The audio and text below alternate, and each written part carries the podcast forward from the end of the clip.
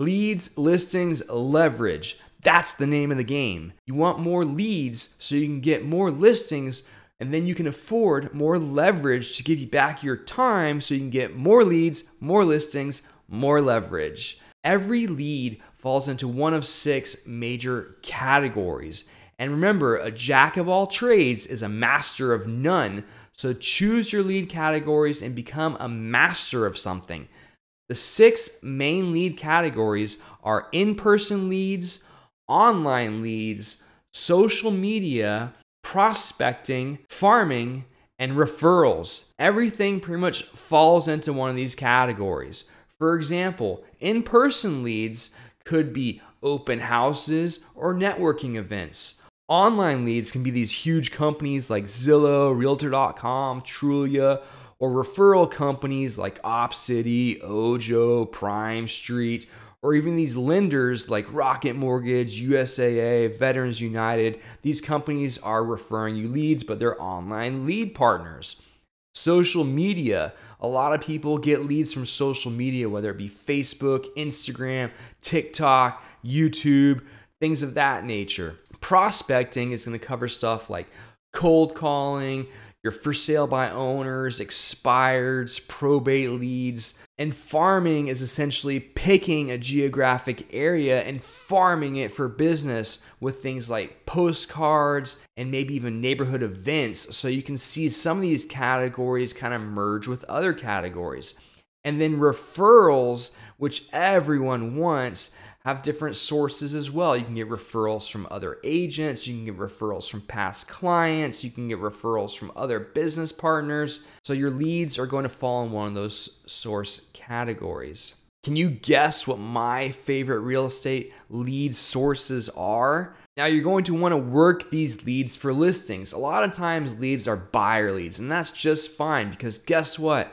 Buyers turn into sellers. When I was first starting as an agent, I was heavy on the buyer leads, but over time, I started getting more seller leads from those buyers turning around and selling their home or referring me to other people who were interested in selling their home.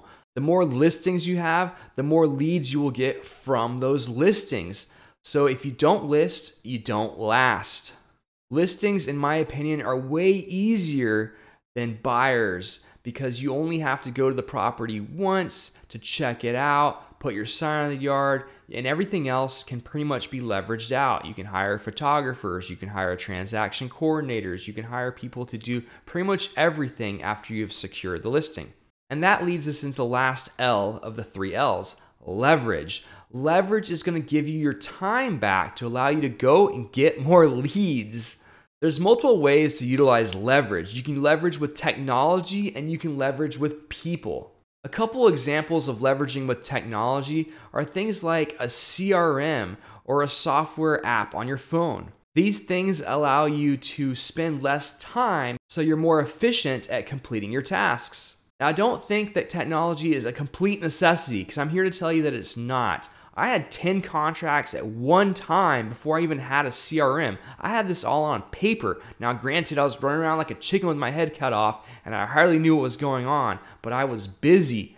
I literally had all my leads on paper and I would just check them every time I called them. And every day I would just go down my list that was on paper and call people until I got an appointment. Now, obviously, I ended up looking at CRMs because my list got really big and there was no way I could follow up with all those people, especially not one at a time on paper. A CRM allowed me to leverage my time more efficiently. I was able to send out mass blast emails and text messages and send properties to all these people and keep them in order of who was important today versus who was a nurture to, you know, touch every week or two.